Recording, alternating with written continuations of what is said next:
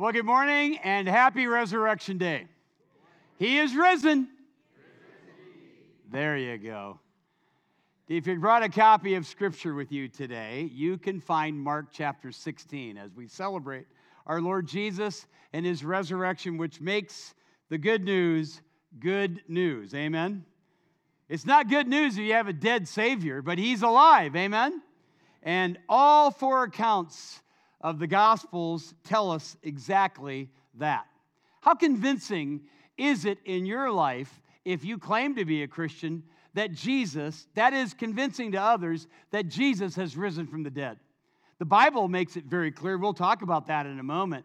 But how convincing is it to others that you believe that he rose from the dead? The other day, I was talking with someone who uh, I had the joy and the privilege of leading he and his wife to Christ uh, about a half a dozen years ago. And uh, they were atheists, they were evolutionists, the whole nine yards, and God had completely changed their lives. And now they're going into missions, and they're going to go, uh, uh, and we'll, you'll hear more about it in the weeks to come. And uh, we were talking, and he told me something he'd never said to me before. He said, he said, Pastor, he said, when you were sharing the gospel with me, he said, he said, I appreciated the message, but it wasn't just your message that led me to believe. I said, Really? He goes, he goes, Yeah, it wasn't just your message. It was, it was that you were so convinced of the truth of, your, of the message. And that was, I'd never heard him share that before. And I see that in the resurrection story, on the Easter morning story of Jesus, and in the lives, the radically changed lives the convinced lives that came out of it led many others to Christ. In fact, belief not only converts, it convinces. Do you believe? And if so, how convincing is your belief? Christianity, Christianity as we understand it, literally hangs on the resurrection of Jesus Christ. It doesn't provide any wiggle room for unbelief. You either believe it or you don't. And if you really believe it, it will change you and it will change those whom you encounter. It just does, it just will. I'm reminded of the story that took place in the late 18th century. David Hume was a, think, uh, uh, think uh, Sam Harris or Richard Dawkins today. He was the Sam Harris of the 18th, uh, rank unbeliever uh, part of the intelligentsia, he was seen in the early morning hours one Sunday making his way to hear the great evangelist George Whitefield preach. And as he was going there, somebody saw him. They said, Aren't you David Hume? He said, Yes. He said, uh, You're going to hear George Whitefield preach? He says, Yes, I am. He goes, You don't even believe what he preaches. And, and Hume's response was, I know I don't, but he does. He was drawn by how convincing Whitefield was. Are people drawn to you in that way? Is your belief impacting others? My favorite my favorite account of all the resurrection accounts is the one where Jesus is talking to the, uh, to the disciples on the road to Emmaus. Many of you remember that story. He disguises himself. He's risen. It's getting late in the day. And he's kind of lay, he, before he lays out uh, himself in the Bible. He, he's talking to them. They're just, they've given up all hope. They've just, they said, man, we had hoped that this Jesus was going to be the one to redeem us. And Jesus said to them, oh, foolish and slow of heart to, what, do you remember what he said? To believe. To believe. All that the prophets have spoken. Ought not the Christ to have suffered, then enter into his glory? And then he laid out himself throughout the scripture, and they were then convinced. So as you look around here, those watching online, you think of Christians around the world, there are many being persecuted. How do the persecuted for their faith endure? How do the lonely out there find fulfillment? How do the grieving find hope? How does the dying Christian smile? Like my friend Dr. Mark, who is watching online, watching this service of, I, I believe this service he's watching, Dr. Mark, God bless you, my brother. One, one young man in our church had the joy of leading Dr. Mark to Christ several months ago. He's full of cancer. He will be gone within the next few days. But he goes with a smile because he knows he's going to get a new body. He's going to be brand new. He's convinced in the resurrection of Jesus Christ. All of these individuals get through these things because they believe. But believe what? Well, come and see. There's evidence to observe, all right? There's a lot of evidence when you put them all together that Jesus rose from the dead. For instance, he appears no less than 10 times, according to Scripture. He appeared to 500 people at one time. He appeared physically so that he actually let people touch him. He actually ate, consumed food. Only physical people, glorified physical person, that is, can do that. And he hung around for a month and a half, which didn't hurt, to prove that he was alive. Amen? And then you have all of these convincing, changed lives of those who believed. But for our time, Mark chapter 16, here's what it says. When the Sabbath was passed, Mary Magdalene, Mary the mother of James, and Salome brought spices so that they might go and anoint him. They probably bought them the night before, right after the Sabbath, so they could go to the tomb. Uh, and very early on the first day of the week, when the sun had risen, I love that, they went to the tomb. And they were saying to one another, Who, who rolled away the stone for us from the entrance of the tomb? And looking up, they saw the stone had been rolled back. We know from the Matthew's account, the angel had done that, not to let Jesus out, but to let us in. Amen. It was very large. And entering the tomb, they, they saw a young man sitting on the right side, dressed in a white robe. And they were alarmed. And he said to them, Do not be alarmed. You seek Jesus of Nazareth, who was crucified. He has risen. Go ahead and interact with this if you don't mind. Amen. Thank you. He has risen and he's not here. See, behold, the place where they laid him. But go, tell his disciples and Peter that he's going before you to Galilee, and there you will see him, just as he told you. And they went out and fled from the tomb, for trembling and astonishment had seized them. And they said nothing to anyone, that is, until they got to the disciples. Then they talked a lot, for they were afraid. So come and see. There's evidence to observe here, okay? And these are some of the observations I just want to just in passing. One, these women expected to find a dead man, did they not? They brought spices to anoint the dead Jesus. This is more proof that, that no one expected Jesus to be alive when they got to that tomb, even though he had said repeatedly that he was going to rise from the dead. Critics uh, today talk about how Christians hallucinated in the first century because they had what they call a wish fulfillment. I mean, they so they so wanted him to be alive that they just sort of imagined him to be alive. But when you read the accounts, none of that is true. Nobody expected him to be alive. This is actually a negative proof that you can believe that he was. Now, this is something I want you to think upon. This is what I also observe in this account. Though your devotion won't save you, Jesus does not ignore a desiring heart and may, in fact, reward it. Now, think about that for a moment. Your devotion can't save you. You that are watching online, you in this room, many of you are devoted. You're devoted to your religion, you're devoted to God.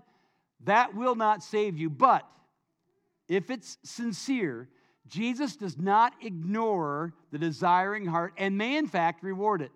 Let me prove that to you for a moment. You got to jump ahead in the resurrection story after the church begins. This happens in Acts chapter 10. Watch this. Here's what it says. At Caesarea, there was a man named Cornelius, a centurion, a Roman soldier, over 100 men, of what was known as the Italian cohort.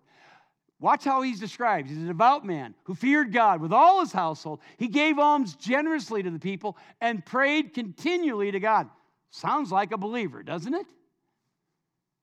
About the ninth hour of the day, he saw clearly in a vision an angel of God uh, come and say to him, Cornelius. And he stared at him in terror and said, What is it, Lord? And he said to him, Your prayers and your alms have ascended as a memorial before God. And now send men to Joppa and bring one Simon who's called Peter. If you read the rest of the account, Peter preaches to him and he gets saved. Look at that. Was God listening? Yes or no? Go like this. Yes, he was. Was he saved? Yes or no? No, he wasn't. And neither are some of you. You might be devoted, but you're not delivered yet. Only Jesus Christ can do that. Amen?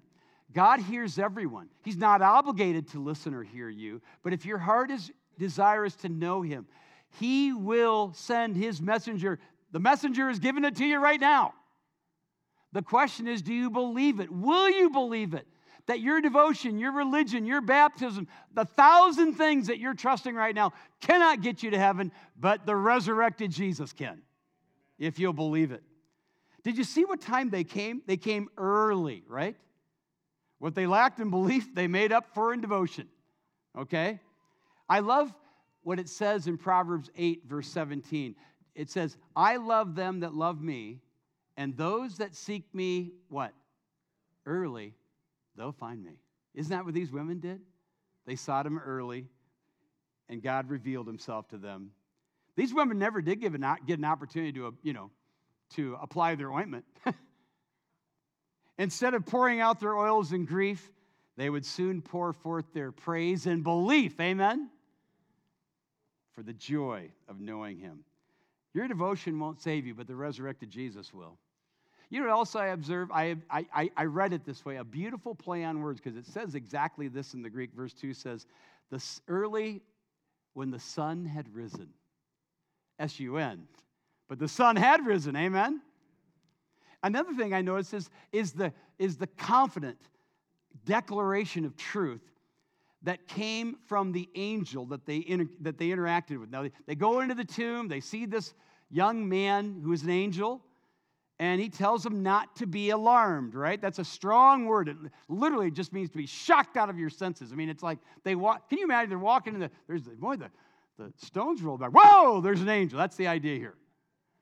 I mean, it's like, I, it reminded me of walking into one of our local convenience uh, uh, gas stations that sell uh, pizzas. And I just ordered a pizza. And I walked in, it was really quiet. I walked in there and I walked up to the counter. I said, Hey, do you have my pizza? I mean, the, you, this guy was in his own world at the time. He went, Oh, Jesus, he says. And he scared me. I said, No, no, not Jesus. I'm just one of his reps. That's what I told him. This angel was just like that. He, he was an angel, but he's just one of the representatives, one of the servants of Jesus. But when he tells him, notice he says, He's not here. Look, he is risen. And this assurance, this confidence that he poured into these women was would lead these gals to belief and this is what I, I meant when i said at the very beginning does your belief convince anybody else i also noticed the clear observation of truth that is that the tomb was empty look at verse 6 he says see some of your bibles say behold the greek literally says be sure you see this here's the angel he's talking to the women he says See? In Matthew 28, the angel says, Come, come and see. Have you ever had somebody say to you, Can you see this? and you can't see it? Any morel hunters out here? Okay, you're waiting for the days to warm up so you can go out and find these juicy little buggers, you know?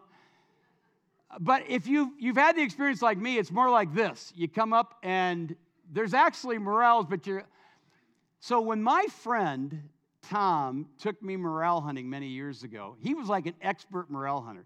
And we would walk, and I'd be right in this area, you know, and he'd go, You see it? And I go, Uh, no. It's right there in front of you. And I'd say, ah, I don't see it. And he'd take his little staff that he'd have and he'd point right to the morel. I was like, Oh, there it is. I couldn't see him until my friend pointed him out.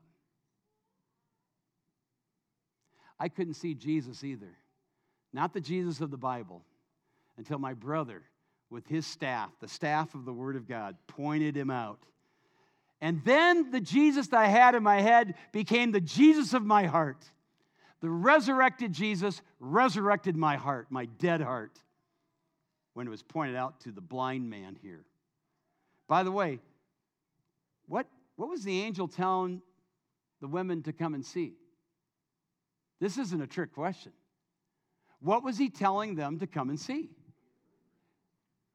The answer is nothing. There was nothing there.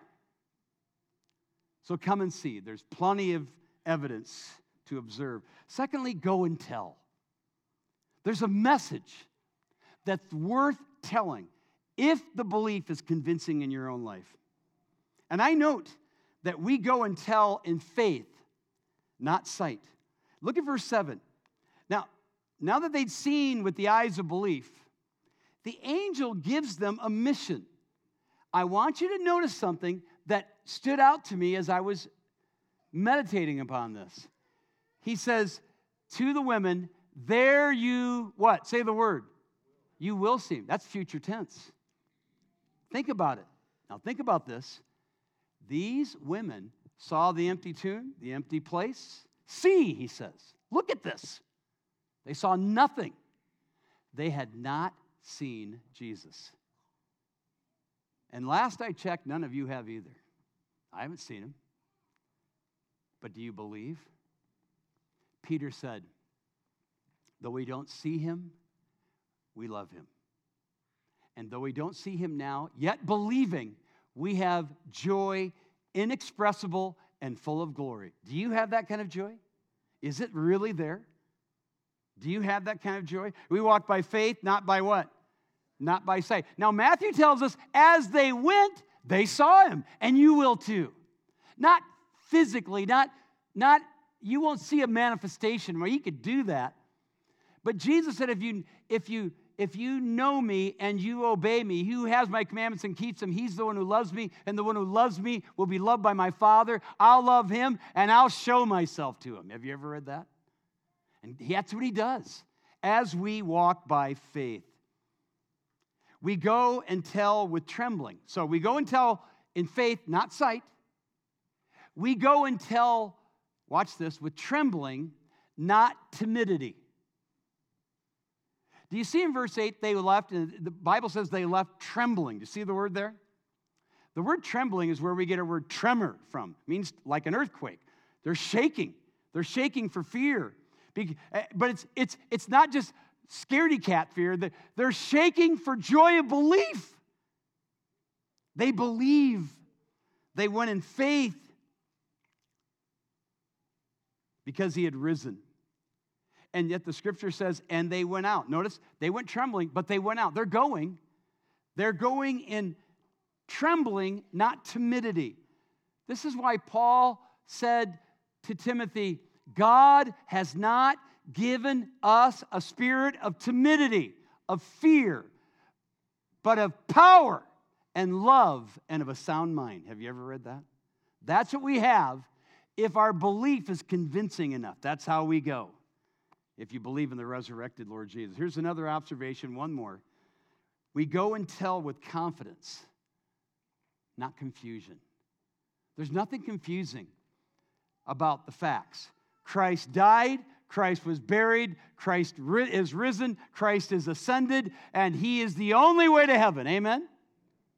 And we go with confidence, not confusion. And that confidence brings ecstasy. Look what it says there in verse 8. They went trembling and with, see the word there? It's, you see the word astonishment there? That's where we get our English word ecstasy. You know what ecstasy is, don't you? It's, it is the, it is the, it's, it's, it's the most explicit word we can come up with in our English language to talk about this joy that we can't contain, that just comes out of us. That's the idea here. All of my life, all of my young adult life, I believed. I believed in Jesus. I believed in a triune God. I believe that Jesus died and rose again. I believed it, but I also believed that my church is what saved me. My baptism saved me. My sacrament saved me. The good works I did saved me. And when I heard the truth, because the problem was I never knew if I did enough in, in it, was, it was a mixture of faith. I never knew if my faith was enough to get me to heaven. And when someone took the staff and showed me the Word of God, the resurrected Jesus, and I learned that it was faith alone that saves, and I bought into it, and I repented, and I believed, I'm telling you, I had ecstasy. And you will too, if it's real in your life, because He's risen. It's ecstasy no drug can compare to, no relationship, no religion for sure. The, uh, the man I was telling you about at the very beginning, he and his wife are going to Ireland. Frederick and Gemma Sandberg. They were atheist and evolutionist, and the gospel literally intersected with them to show them that they were going down a wrong path.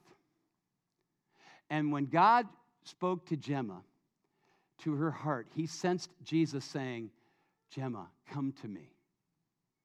Come and see. And she said, Lord, I come and I come running. And they've been running ever since. Why do I make this mention? Because the gospel that changed lives in the first century is still doing it. It'll do it in your life if your belief is real and if it's convincing. Some of you just don't know, you're kind of at a fork in the road, you don't know which way to go. And I'm reminded in conclusion of the story, true story in Africa, of a Muslim man that was converted. He placed his faith in Jesus and his life was changed. And his friends came up to him and said, Why would you do this? Why would you believe in Jesus? This is how the Muslim man, uh, the former Muslim, now a Christian, explained to his friends. He said, If you were lost, if you were on a road and lost, you didn't know which way to go. And if you came to a fork in the road and you knew one way was the right way and one way was the wrong way, and there were two men at the fork, one dead and the other alive, which one would you ask directions from? He said to his Muslim friends, I chose the live one. He said, That was me. And Muhammad and Jesus were at the fork of my road. Muhammad is dead. Jesus is alive. I chose to listen to the live one. He is the way, the road, the truth, and the life. Amen? No one comes to the Father except through me. So, who's giving you directions? And if the directions are true, have you believed them?